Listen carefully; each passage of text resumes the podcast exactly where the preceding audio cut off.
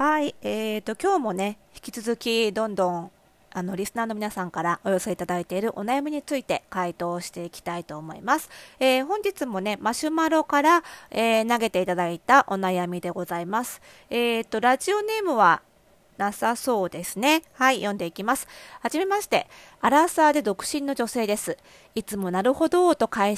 心しながら拝聴させていただいています。早速質問ですが、私は数ヶ月に一度自分に飽きてしまいます。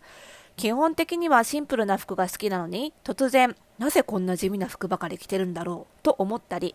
髪型も平凡でつまらないなもっと楽しめばいいのになんて会社の鏡でふと自分を見た時に思います。私の秋っぽい性格ゆえの感情でしょうか？それともみんな思うことなんでしょうか？回答をいただけたら幸いです。ということで、ありがとうございます。それでは本日はこのお悩みに回答していきます。それではスタートです。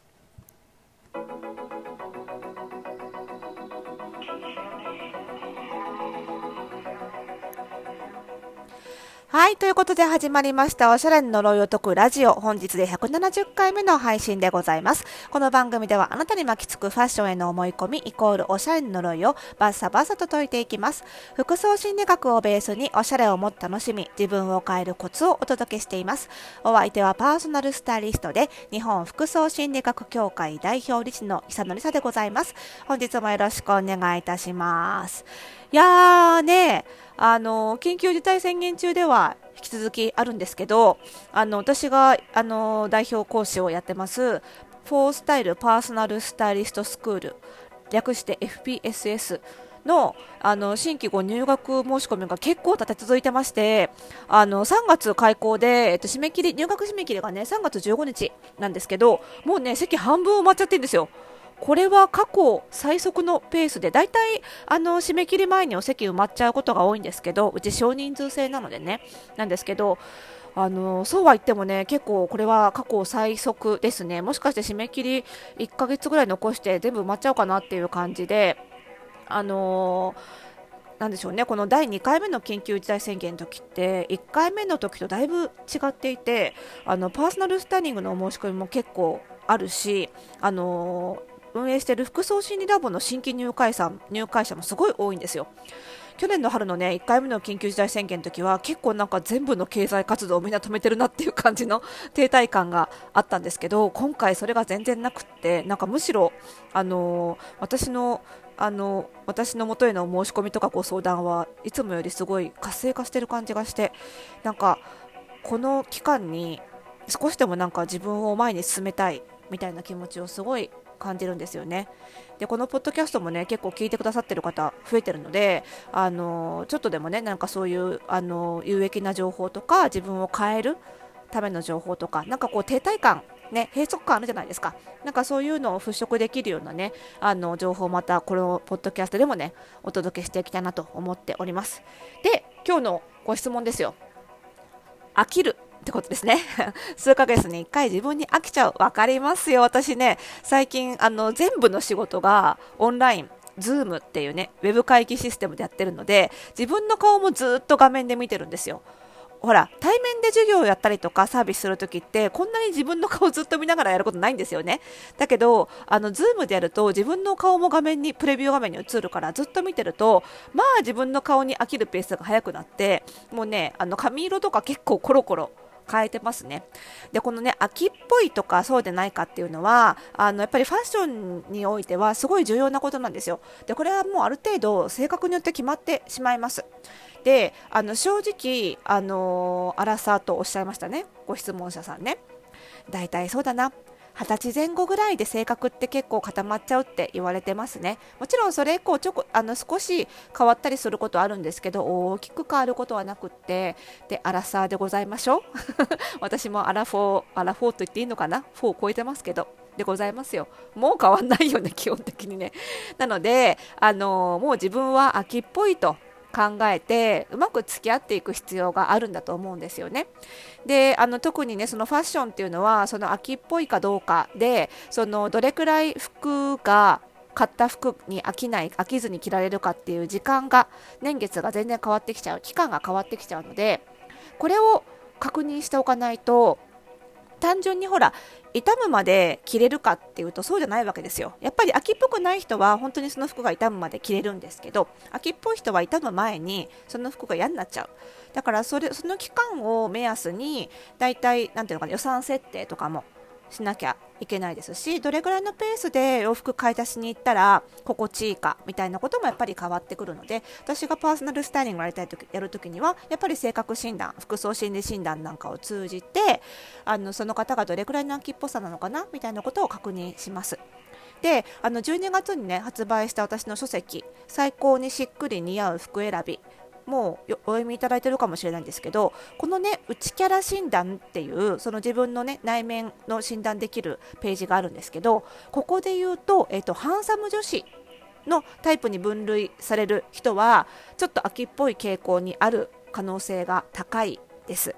なのであのねもしそのこの質問をいただいた方が自分の性格って本当にそうなのかなと思ったらあの書籍でセルフチェックできますのでねぜひぜひお手に取って試してみていただければと思うんです。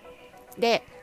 この秋っぽいかどうかって要は性格的な傾向で言うとその変化を好むかそれとも一貫性を好むかのどちらかなんです。なのでどっちが秋っぽいって言い方をするとすごくネガティブに聞こえてしまいがちなんですが変化を好むか一貫性を好むか。で秋っぽいっていうのはつまり変化を好んでるっていう言い方に言い換えるとどっちがいい悪いじゃないなっていう風に感じていただけると思うんですがまさにそうなんですよ。どちらがいい悪いの話ではなくてそれぞれにやっぱりメリットデメリットがあります。変化に強い人は例えばまさに今みたいな激動の時代でライフスタイルを変える必要に迫られてもそんなにこう苦痛じゃなかったりします。むしろちょっと楽しめたりすると思うんです。逆に毎日毎日同じ場所に行って同じことをだけをして同じような格好だけをしてっていう生活の方が辛い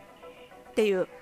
感じることが多くなるでしょう。逆に一貫性がある方というのは例えば毎朝ジョギングをするとか何かこう決まったあのルーティンワークっていうのをすごくコツコツコツコツできる。むしろそれが心地いいタイプ。だけど逆にあの柔軟性を持って毎日巻き起こる全然違うことにどんどん対処していくとかあのライフスタイルが落ち着かないみたいな状況に弱かったりするということであのそれぞれねメリットデメリットあるので要はその自分ではないタイプに憧れることそうなろうと頑張ることよりも自分がどちらのタイプか知ってそういう自分と上手に付き合うっていうことが大事だと思うんですよね。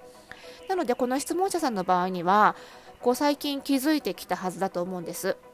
で自分に飽きるペースっていうのも気づき始めたらだんだん測れるようになると思うんです数ヶ月に一度って書いてあるけどだんだんその飽きるバイオリズムみたいなのがつかめるようになってくる意識的にね自分の心を観察していけばつかめるようになるはずなのであの買い物のこう洋服を買う時にどれぐらい着るかなって考えた時にその飽きるペースを考えて例えばそれがもうあのワンシーズンで飽きてしまうようであればワンシーズンで捨てても惜しくない値段のものを買うようにする。でもワンシーズン着たらもう全部、えー、買い直し。ちょっとエコじゃないなって気になるようであればねまだ着られるものはフリマアプリを使って売るなどしていただいて、えーワンシーズンごとにもうまとめ買いこうワードローブ入れ替えみたいな形にしていただくといいですしあの髪型もね数ヶ月に一度ガラッと変えられるように美容師さんと相談しておくとかね。あとはなんかこうねあの目に入るものを定期的に変えるっていうのがその秋っぽさ秋っぽい自分を楽しめるあの生活のこう技でもあるので私なんかも結構秋っぽい方なので例えば私すごくデスクワークも多いのであのパソコンのデスク壁紙を定期的にあのガラッと入れ替えたりあとはそのウェブを使った仕事も多いので私あのブラウザをねあの Google Chrome 使ってるんですけど Google Chrome だとその背景色デザインとかを変えられたりするのでその背景色とか色を変えるだけでも結構目先が変わるのでなんか新鮮な気分で取り組めたりあとは仕事する場所を結構変えたりしてますね。あのー、自分の会社の中だ、事務所の中だとデスクスペースとか、あとは配信スペースであのデスクワークしてみたりとか、ちょこちょこ変えたりとかね。まあ、コロナになる前はね、あのノマドワーク的な感じでカフェで仕事したりもしたんですけど今はまあそれは控えてるんですけどなのでおしゃれ以外にもそういうね自分の気持ちを変える何かできることっていうのがあると思うのでそういうふうにすることでね自分の生活をちょっとずつ楽しいことを積み重ねていくことで幸せ度がぐんと上がっていくんじゃないかと思うのでねぜひぜひ試してみてください。でファッションに関してはやっぱりねあの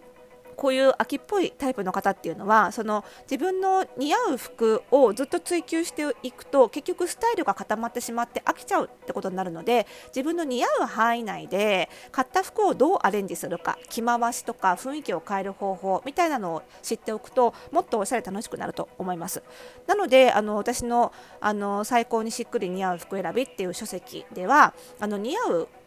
タイプ別のね服それぞれにアレンジバージョン載せてるんですよ。雰囲気変えるにはこのアイテムをこういう風に変えると変わりますって。いう風にこうアレンジバージョンを載せてるこの本って全然ないと思うんですよ他に。なのできっとねあの役立てていただけると思いますので内キャラ診断も含めてぜひぜひ読んでみてください。秋っぽい自分とね楽しく付き合っていきましょう。はい。ということでね、この番組ではまだまだ皆さんからのご質問、えー、受け止まっておりますので、えー、マシュマロのリンクからぜひ送ってください。そしてこの番組の更新情報は、各ポッドキャストサービスでは登録をすると、そしてラジオトークではフォローすると受け取ることができます。毎晩9時前後に配信しておりますが、ぜひお聞き逃しのないように登録をお願いいたします。それではまた次回の配信でお会いしましょう。おやすみなさい。